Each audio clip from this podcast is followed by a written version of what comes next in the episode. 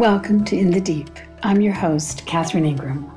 The following was excerpted from a session of Dharma Dialogues held on January 1st, 2022. It's called Hearing a Different Drum.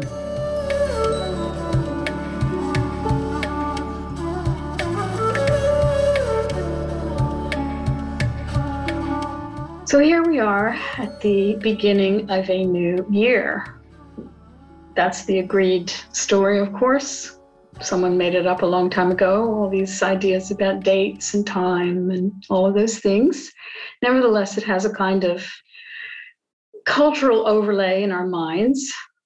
And one of the things that I've always been very keenly aware of is a sense that it's just really another day or another moment, you could say.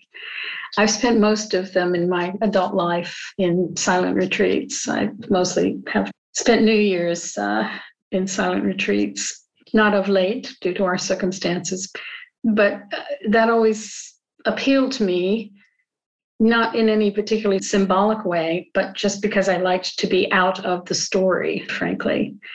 So I saw a quote today, which I liked. It is only possible to live happily ever after on a day-to-day basis. This is a woman named Margaret Bonanno, who I guess was a science fiction writer who died a few years ago. It is only possible to live happily ever after on a day-to-day basis. One could also say a moment-to-moment basis, really. And of course, that has to do with perhaps stepping out of the narrative that is being broadcast in the world and falling into, in a way, your own narrative, especially if it's sort of wisely directed by you. If you're the director of your story, then it would be recommended to be wise as a director. And as I often say, that has to do with how you're using your attention. It's so simple. Because the stories that are broadcast in our time are getting crazier and crazier, from my point of view. I don't know if it's just that I'm from some other time. You know, I am from the last century, but it's sort of the midpoint of the last century. So it's getting to be quite a long time ago. Or if I am just a natural misfit to the modern age. For instance, the enthusiasm of something like the metaverse that Zuckerberg is promoting to the world just gives me the willies. It's just, I have a shudder at the thought of it. That the disconnection and the celebration of a mediated life, like an almost entirely mediated life, as if we don't have enough of that already, is something I find pretty horrifying and feels like an opposite direction of peace and of connection with others, of understanding, of all of the good things, frankly. So we swim now in a very powerful, mediated reality that is being very powerfully broadcast every moment of the day. And it's quite hard, I think, to step out of that narrative, to take a completely different path. But I'm going to recommend that that's exactly what we do. And it takes a certain type of fortitude, a kind of heart bravery, a kind of confidence when everyone else is stepping to some other beat. I highly recommend listening to an interview with someone called Matthias Desmet. And it's an interview about basically mass psychosis and mass hypnosis. He's a Belgian psychologist and statistician, kind of an interesting combination. And he analyzes this collective hypnosis that we find ourselves in. It's not the first time in history, of course, but this one is particularly powerful because of the power of the media that is controlling the narrative. What if your own internal narrative, your own commitment to your own happily ever after doesn't fit with the beat of the world, but it might fit with your own kind, your own group. And that might be a minority, but it's a good company. And you're in company with those whose names we remember through history and whose lives we celebrate and honor, and understood that they saw something. And they were probably misfits in their own time. In fact, a lot of them got killed and crucified and things like that. But one of the advantages we do have with all this technology is that we can actually find the misfits in different countries, as we're doing right now. And we can have a sense of camaraderie and a sense of belonging and a sense of, okay, I'm not crazy. I'm hearing a different drum. And others are hearing that same drum.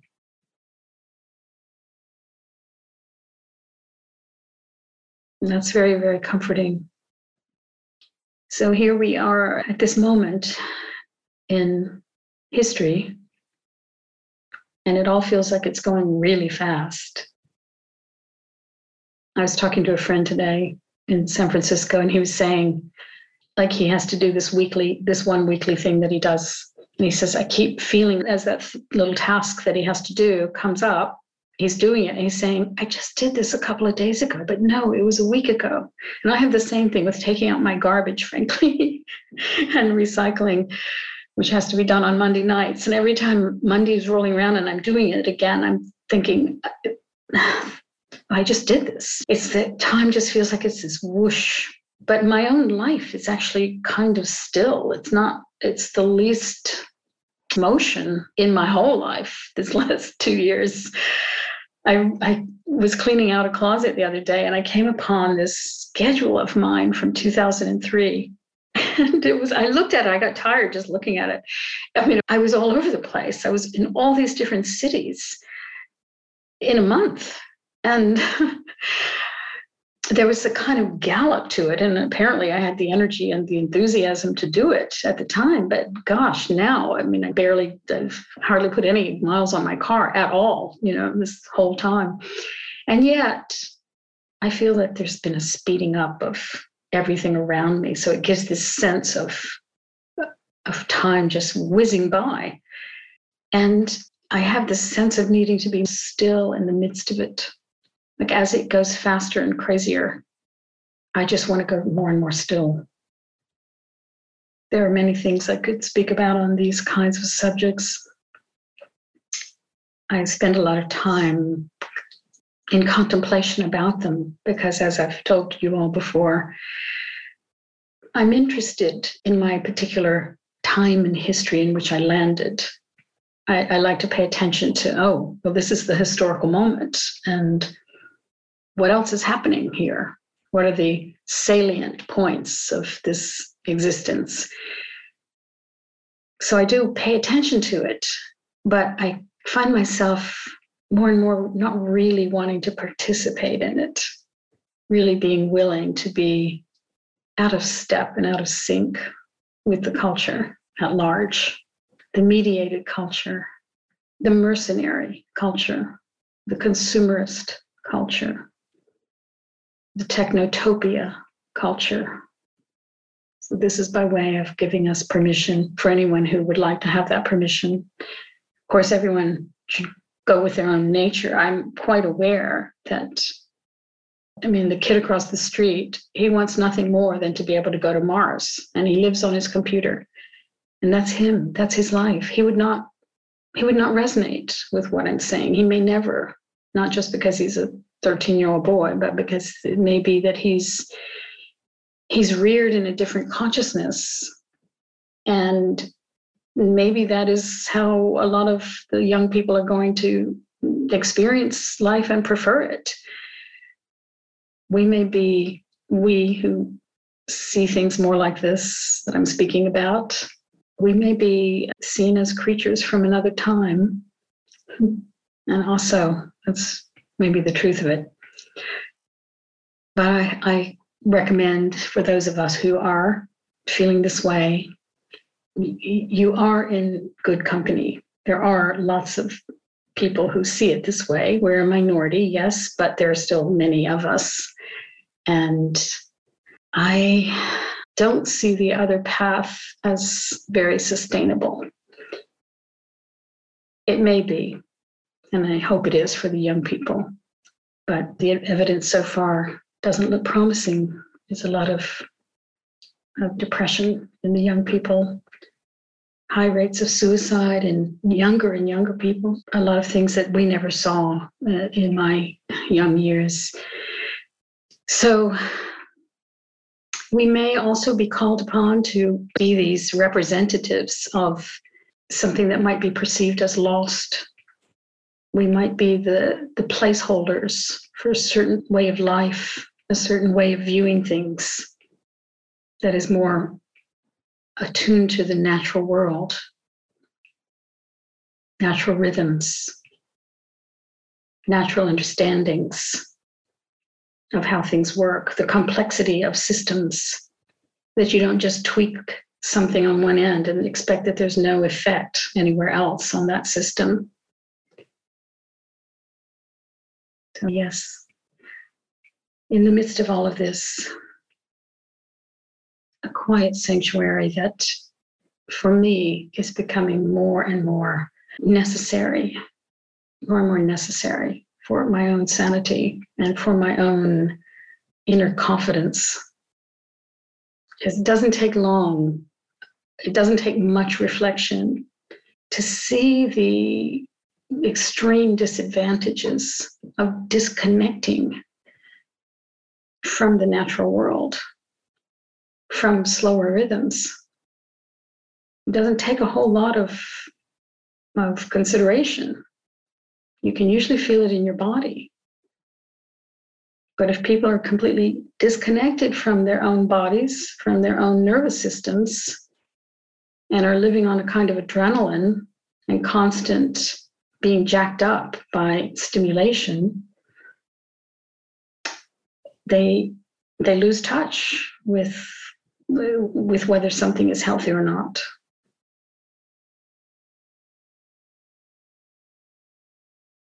I like that you said, you know, we're placeholders. And I went on a hike yesterday out in the countryside by myself.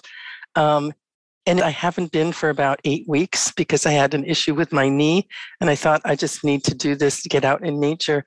And I found it so nourishing because that's my placeholder.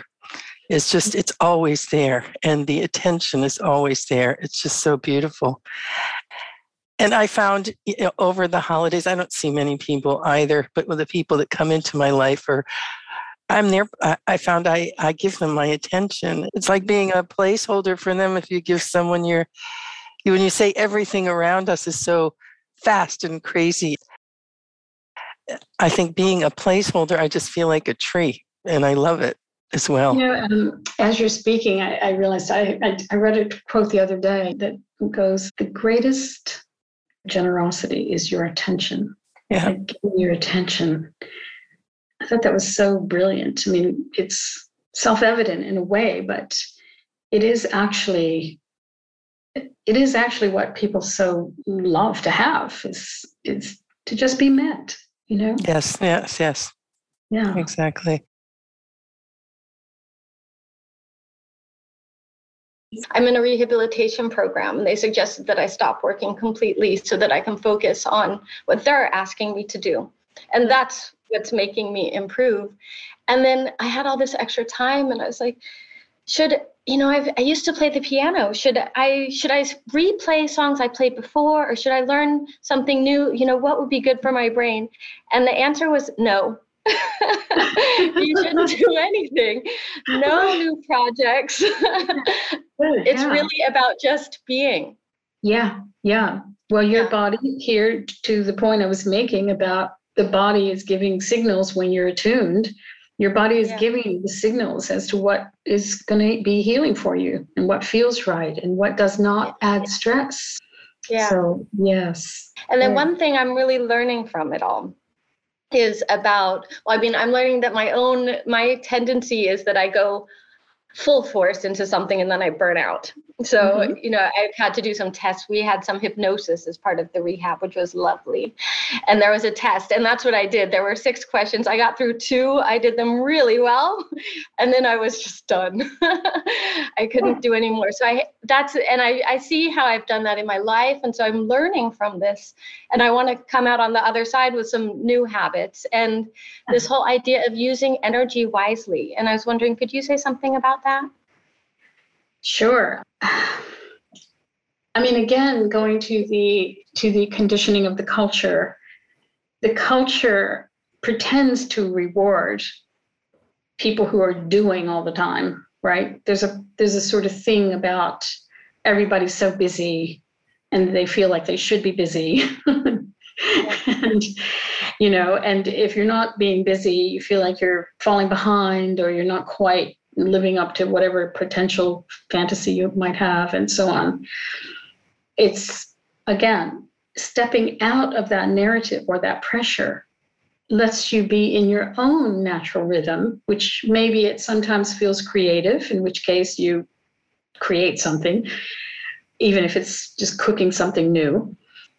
And also allows you, if you have the luxury of time, to be lazy sometimes. When you don't feel like doing anything, when you just want to watch an old movie or 2 old movies or an entire series, you know, or you want to just listen to some music you haven't listened to in a while or some new stuff or whatever your thing is, whatever relaxes you, or a slow walk in nature. I like to think whenever I'm walking, I like to say I'm strolling because I like the idea of strolling. I stroll on the beach. It's a way of listening to yourself. It's just, that's it. You're kind of tuned to the vibratory rhythm that is moving you. And without stories that you've inherited or that the culture is broadcasting, right? Again, stepping out of that narrative altogether, if possible. I mean, it's hard to get away from it entirely. But when you're talking about energy, one of the things I've observed with having led silent retreats for so many years is people are often pushing their energy in their lives. They're like pushing themselves. And they come to retreat where some people come to retreat and the first 2 days are basically a form of collapse. Like they just sleep, and their body starts to catch up with how exhausted it is from just their life, that their life is exhausting because it's a race, it's a constant chase of this and then and that and more and experiences and objects and constantly filling up in a hungry ghost way, in such a way that you actually never feel full. You just keep pushing it in and trying to find some kind of fulfillment. The revelation often that comes for people when they stop is, you know, after a couple of days for some people, or sometimes longer, is that they're in direct harmony with their internal system, their vibratory system of their body, of their mind, of their level of energy. And then they start moving from an internal wind, you could say, rather than an idea or concept or drive that has been inherited or that they've been conditioned to believe for a long, long time.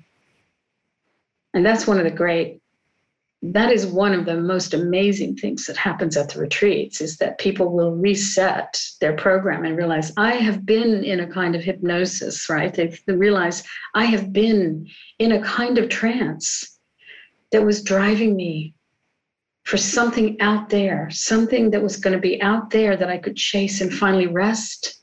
But there's never any end to the chasing, and therefore never any rest.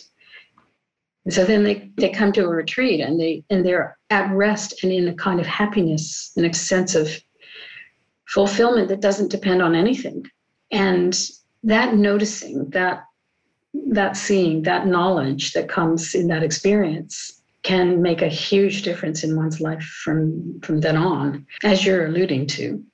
It really does. It does. And when I like right now, I monitor my energy very closely. So if I do something where my energy goes, you know, where I'm using my energy, like even watching a movie, I can't do that, or listening to music, can't do that, okay, or going out shopping, all of these things. But sometimes I have energy and I do, and it feels great.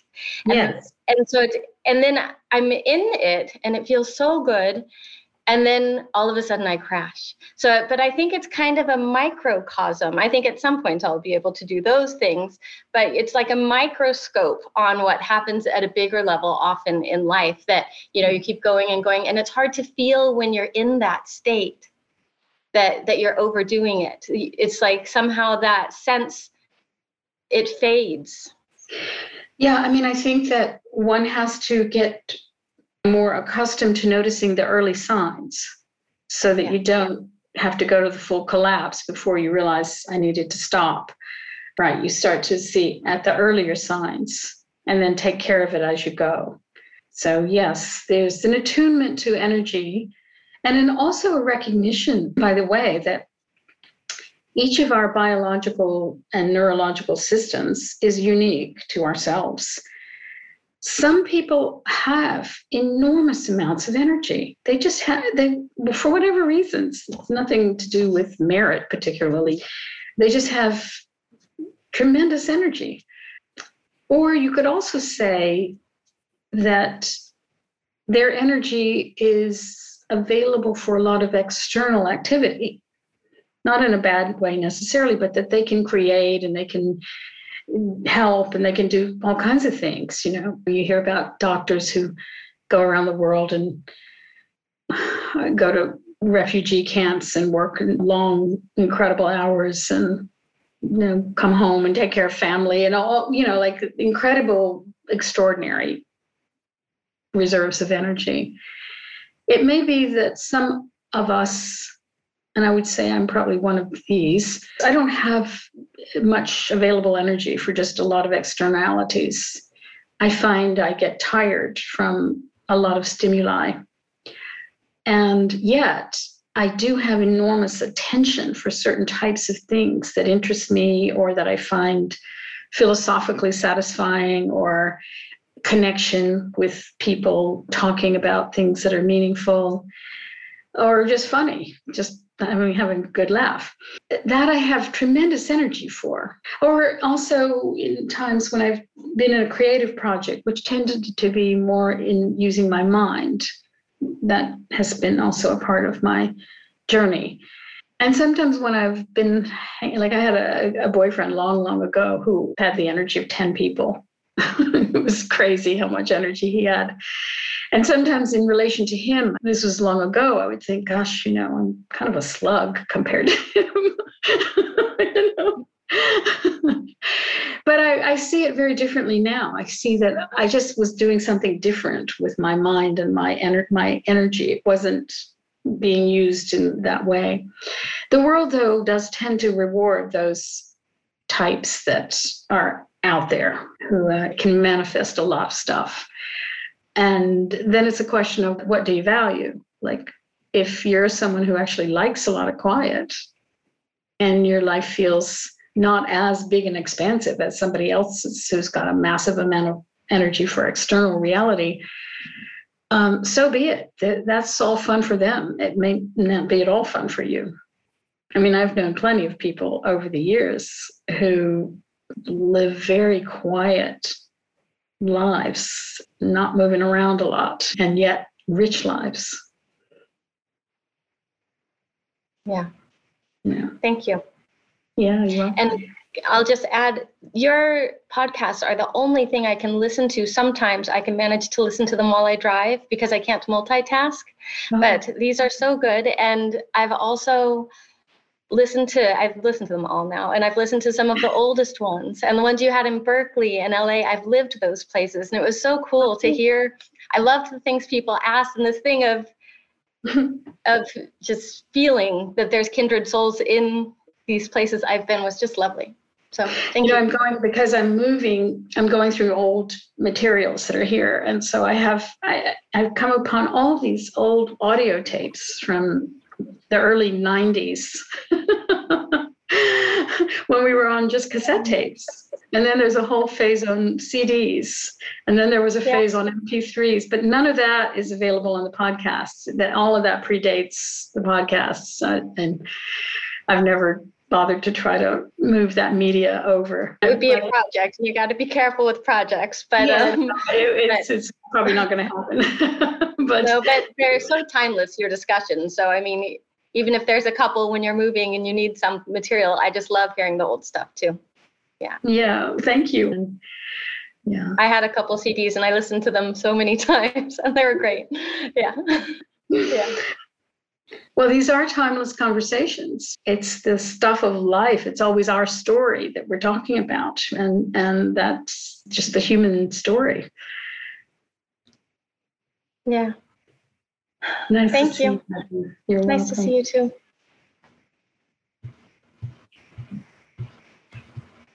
I would like to talk about something I think maybe I'm not alone in regarding difficulties in Christmas and family. And it's been terrible because my sister, about December the 5th, she announced that she was going to have Christmas Eve. Christmas Eve is the big thing in Denmark. It's Christmas Eve, yes, the 24th. And she said she was going to have that. And usually we're at my mom and dad's house. And then I said, oh, okay, well, we'll do something new. That's fine. Well, tell me what to bring. And then she said, but you're not invited. Ooh. And I thought, I was like, what? She knew that this was the first year since, here in January, it's actually been 2 years since my husband died. Mm-hmm. And since he died, I haven't been without my boys. They are old, but it's still my boys.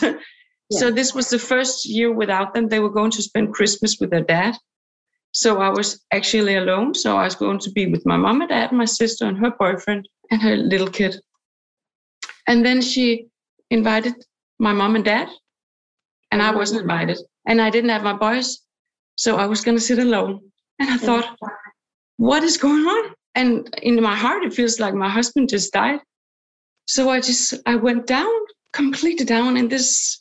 I feel like I'm in a depression because I feel I was hit by this loneliness in my heart, even though I have wonderful people around me. I have so many beautiful friends, but this is my family and my sister. And like you talk about the social media, I just saw a beautiful, perfect picture from New Year's Eve. She was with her boyfriend and kids and some friends. And she wrote, Happy New Year to all you beautiful people. #peace, love, and harmony. But she, in my family, you can't talk about feelings, so I couldn't tell her. It hurts in me. Well, let me come in, sweetheart. I kind of get the picture. So I think that this is a story about family not showing up in the way that one assumes family should show up. But I certainly have a similar thing with my family, some of my family, not all, some. I know so many people, no doubt people on this very call have that experience. And where the pain lies is in the assumption that this person should be acting like a sister. I know. Your definition of a sister, even if you are acting as a sister for her. but she's not acting as what you consider to be sisterly behavior toward you. This is where the pain lies. I know all that. And I've been working on my attention all the time, but I still go down. Because it hurts to be rejected. And especially by a family person, it does. You know, there's a line that Katie Byron uses that I adore. Whenever anyone or anything leaves me, I feel spared. Like if they leave you, they reject you. It doesn't apply to people who die that you loved. That I would say is not the category that we're talking about. But when something rejects you, you get fired, someone leaves you, they don't like you, a sister doesn't behave like a family member, you can feel spared. What is spared? Spared means saved almost. You spared from more agony. Yeah.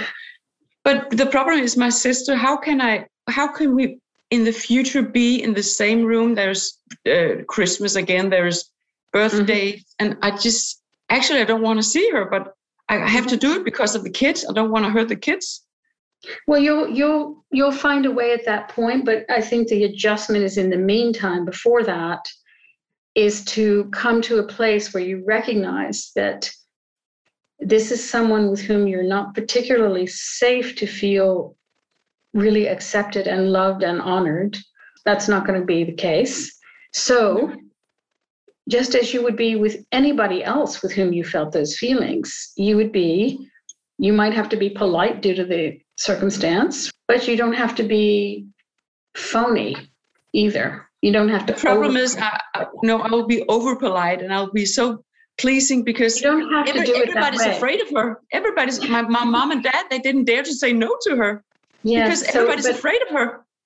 It may be that you can find a way to be more authentic and polite without being overly polite, without being overly unctuous. Do you know that word? It means kind of syrupy, and it's kind of syrupy and overly sweet and all of that. You don't have to be that.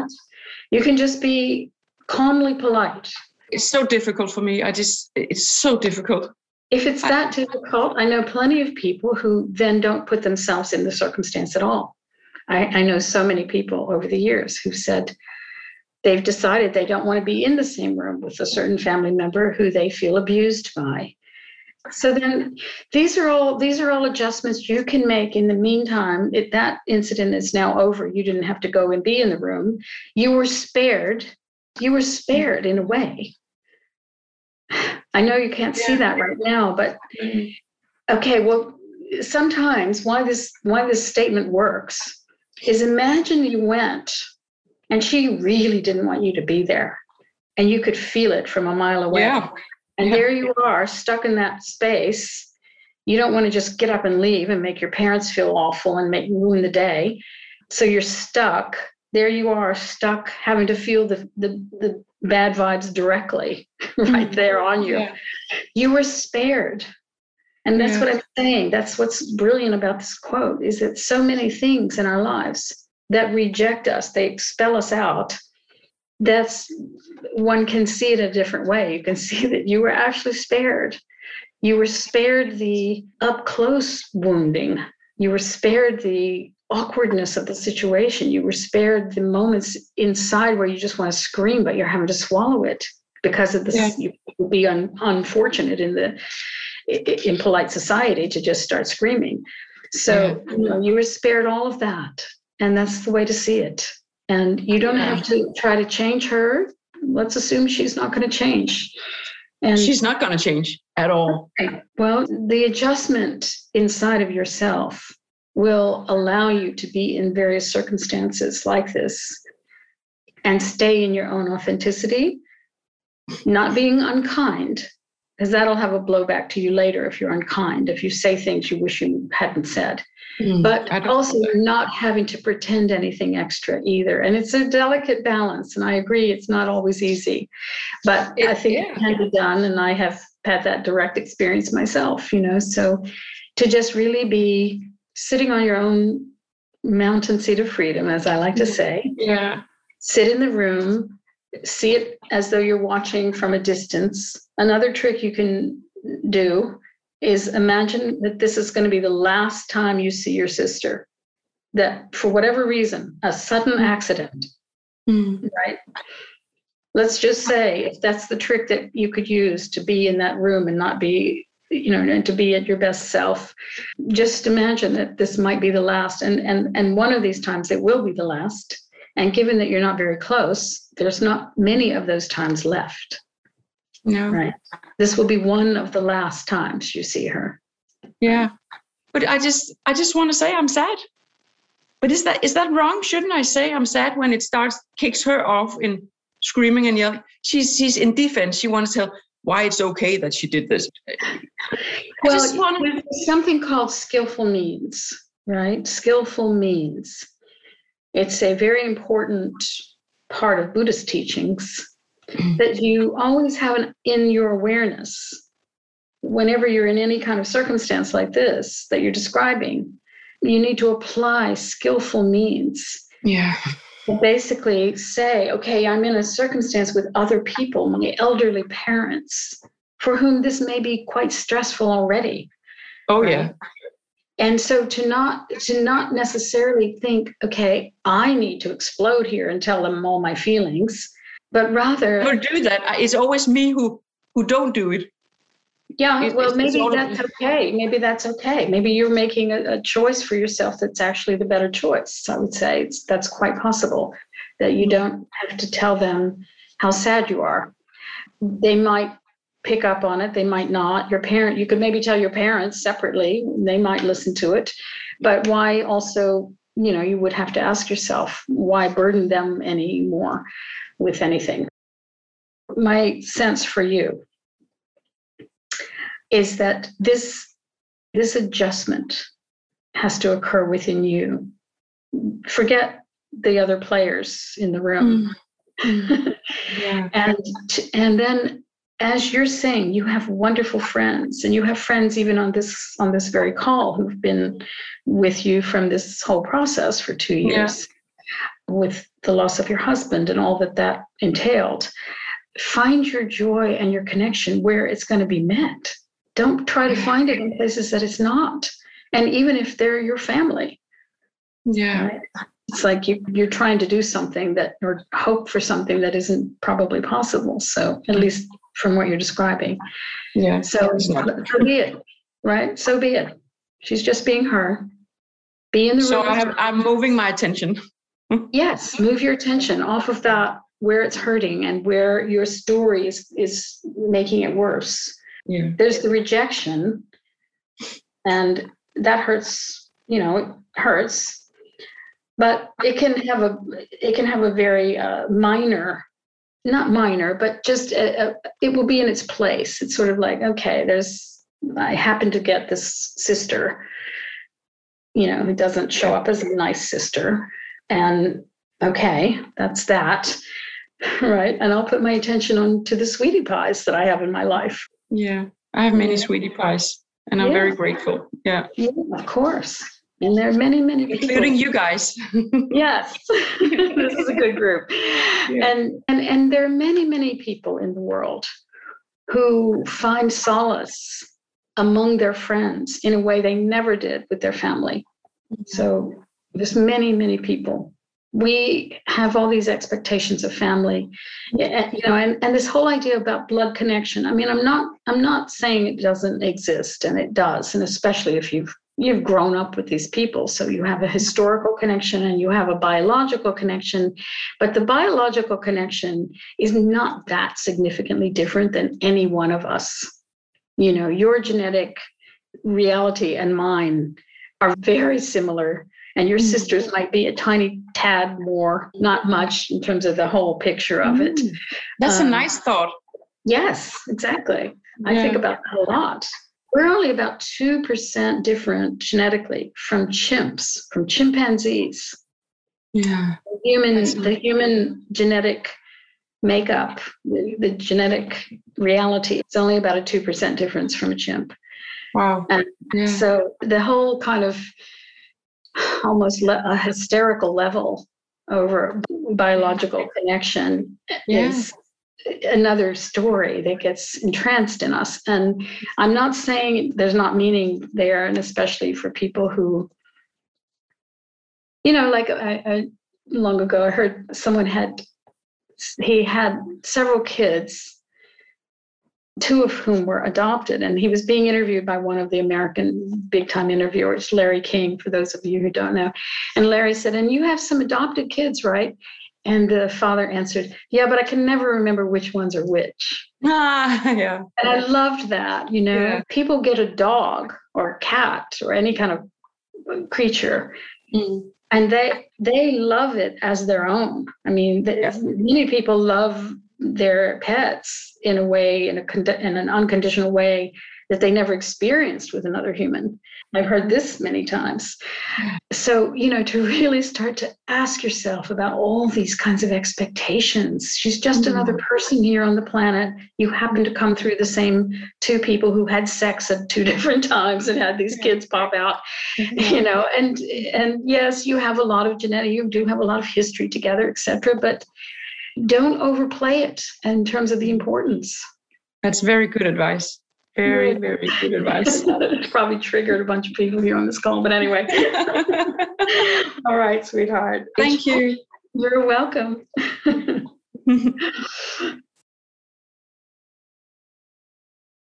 Hi, Catherine. Hi, dear. Hi. How are you? Yeah, good to see you. And I really loved that you started off with the anti-New Year's Eve narrative, in a way.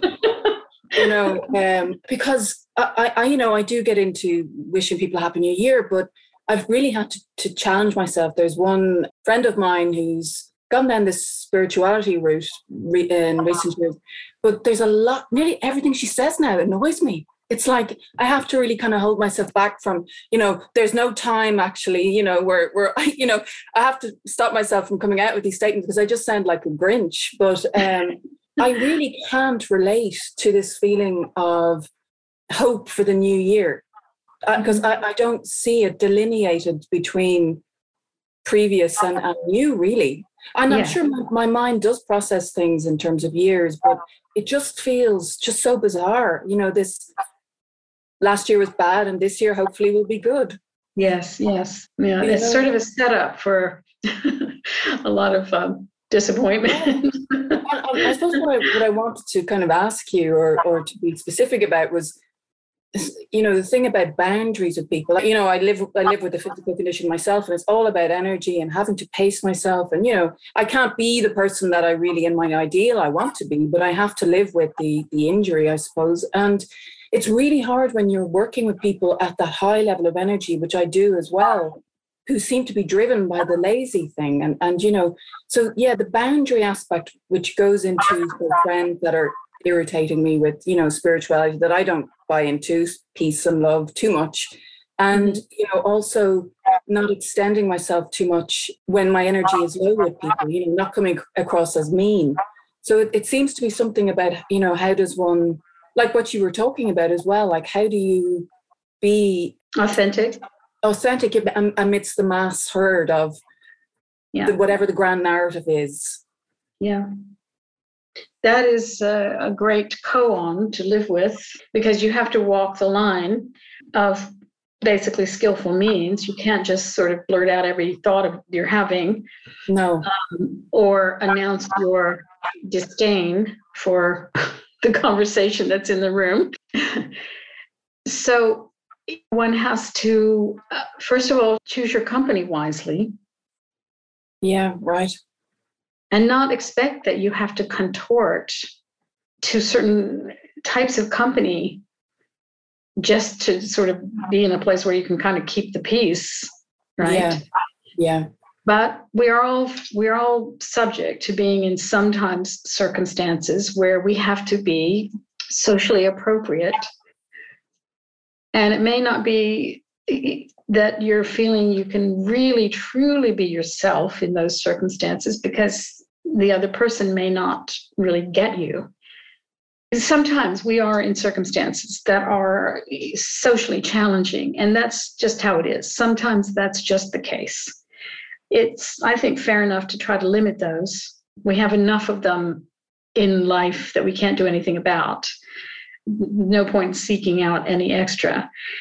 And it's perfectly fine to just prefer the company of those of your own feather, right? Birds of your own feather, whereby you can have a stream of consciousness conversation where you can just go anywhere and you're not being judged and you're being heard and you're interested in what the other is saying. You know, that is so delightful.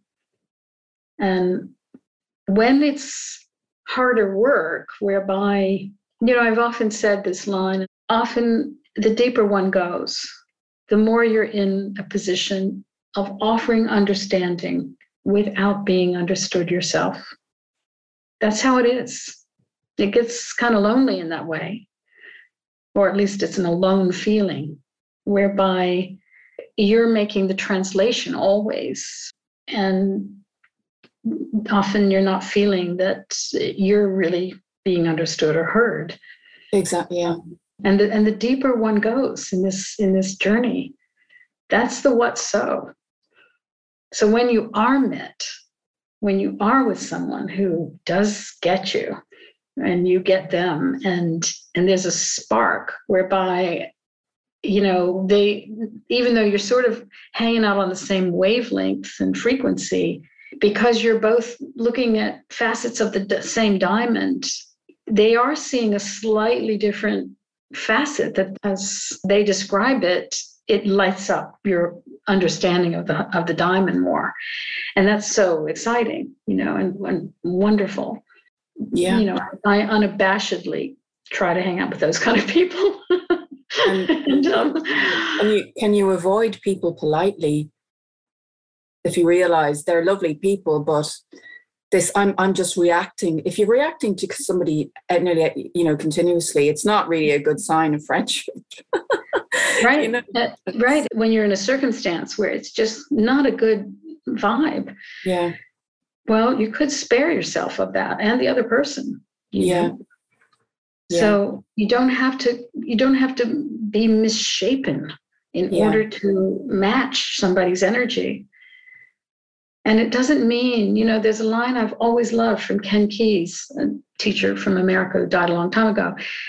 Love is not necessarily a basis for involvement. Very good. Yes, yeah. Very good. Yeah. Yeah. And that's another thing to really understand. Sometimes we think, I need to rise above this. I need to be much more accepting of all this different kind of energy. Why am I so withholding? Or all of those stories. You don't need any of that. Love is not necessarily a basis for involvement. Yeah, yeah. A natural connection is the basis for involvement, right? An organic connection that is actually a felt sense. And you can't really fake it. And I wonder if, to think about energy again, if our energy is being drained, is that a sign to pull back? Yes. That's just the only sign we need sometimes, regardless of the narrative of I should be kind and I should be whatever, you know. Yeah. Of course, it's best to not be unkind in any circumstance. Oh, yeah, yeah. So it means to withdraw if necessary, you know. Yeah. But yes, of course, if you're feeling just drained, I'll even go a step further. If it's just, you're just sort of waiting, just kind of like passing the time and getting through it, even if it's not super draining, maybe that also doesn't appeal, you know, that you would just rather be alone with your own thoughts. Exactly. You know, I often talk about Leonard because he was such an incredible force in my life. And the longer time passes, in fact, today, you know, as I said, I've been clearing stuff out and going through old things on lots of my old previous phone books when we used to have actual data planner things. I had his numbers all in all my previous books, and just seeing his name and his phone numbers and his address. And I was just thinking about him and thinking about how, you know, now it's getting to be more years since he was here, and how the celebration of his life is very strong in my heart. But he was a great mentor in so many things. And one of them was his refusal to socialize with anyone other than his most dear friends. Like everyone, when I lived in Los Angeles and people came to know that I was his friend, so many people were vying to, like, people who were super famous themselves. And he just was never interested in any of that. I mean, I didn't impose it on him at all, but I would just watch from afar whenever anyone was trying to, meet him. He just wouldn't. He once told me that his own cousin came through LA and he didn't go see her, didn't let her come over. He had his own creativity that he was very dedicated to. Yeah. And he had his few, frankly, Dharma friends. Those were the people he hung out with. He hung out with Dharma friends. Yeah. He way preferred his Dharma pals to anybody else. And yeah, he hung out with his kids and and his Dharma friends. That's not a lot of. There weren't a lot of those. Very handful. Right. And it was and I loved just his authenticity in his life. Because sometimes when you're not famous, you think how nice it would be if all these people wanted to know me. Yeah. Right, exactly. It's one of the things we think about fame. We think, oh gosh, you'd have access to everybody, Wow. Yeah. But he had no interest. He'd been famous so long, and he knew the whole scene very well from long, long ago. But boy, the last 30 years of his life, at least, he lived a very different life. Right. He lived 5 years as a monk. Okay. Yeah. In a Zen center, really hard center where it's rough. Okay. Yeah. And, so, I mean, there was just such a kind of permission for authenticity and for living your own true life and being with the people you love and that light your heart and that then also feed energy. Because when you're living in your authenticity, you have a lot more energy. Okay. You do. Yeah. Yeah. Because when you're living in any kind of compromise, there's a slow drain happening. And the more intense the compromise, the bigger that drain is running out of your system. It's causing a lot of rumination. It's causing a lot of a kind of self-denigration. Yeah. You feel twisted inside and you start thinking, how did I get in this position? How did this happen? Why am I? There's something I'm not looking at. It's very powerful to basically step to your own beat. Yeah. Right. One last thing I'll say, I had an experience last year of rejection that still haunts me as well. And sometimes I think, that there's that sense of what did I do? Maybe to keep this going in my head, something about my own authenticity of getting involved with that person in the first place was the mistake. That there's the fact that it keeps running in my mind to a degree is there's something that's still my authenticity is still trying to align itself with the answer. Yeah. So it's just something that occurred to me. Yeah. That, and I've brought it right back to, maybe I compromised myself in the first place. To even get involved. Or maybe you're now spared from any further punishment. But it's just that question of the authentic, and replaying. I think there's something that, we have to be also gentle with ourselves because you can't just sort of land in great authenticity. We all make experiments as we go, but it is something that you get better at, as we were talking earlier about noticing the signals earlier on. So for instance, let's give an example. Yeah. Let's say there's someone in whose company you do find that you're feeling like you're sort of pretending or you sort of have an agenda or something about their energy is triggering you in a way that you're still attracted to the friendship, but you're beginning to realize whatever that attraction is, it's not particularly healthy. Yeah. Yeah. You're in it for some other feeding this part of yourself that needs to sort of die. And so you get better at seeing the discomfort in that person's, in the company. And so I'd say that that's what Leonard was a genius at. If he didn't enjoy a particular company. Now, he was charming and he could pull it off. He could be in anybody's company and they would think that, you know, all was well. But I knew him a long time, and I would know that certain types of characters would be draining for him. So I'd say give yourself permission in that regard too. There's something very powerful about really knowing what feeds your heart, what allows you to be your best self, to be the most magnanimous. And it doesn't mean that you have to then be subjected to all kinds of circumstances in which, just to get through politely, you're having to sort of pretend. Rather, you save your energy from those kinds of circumstances, and it's now available for a real true generosity of heart.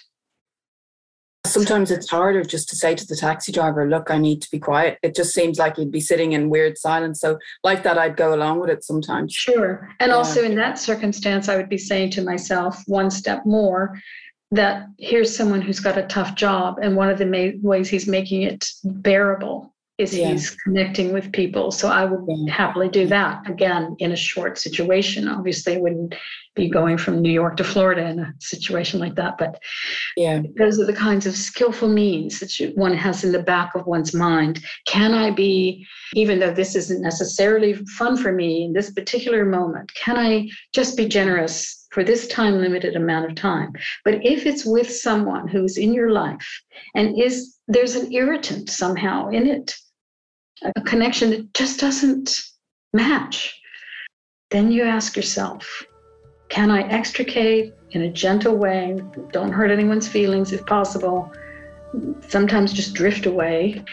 That is really the more authentic thing that I feel is the truth. And it then allows you to just have more energy for something else in your life. Thank you, Catherine.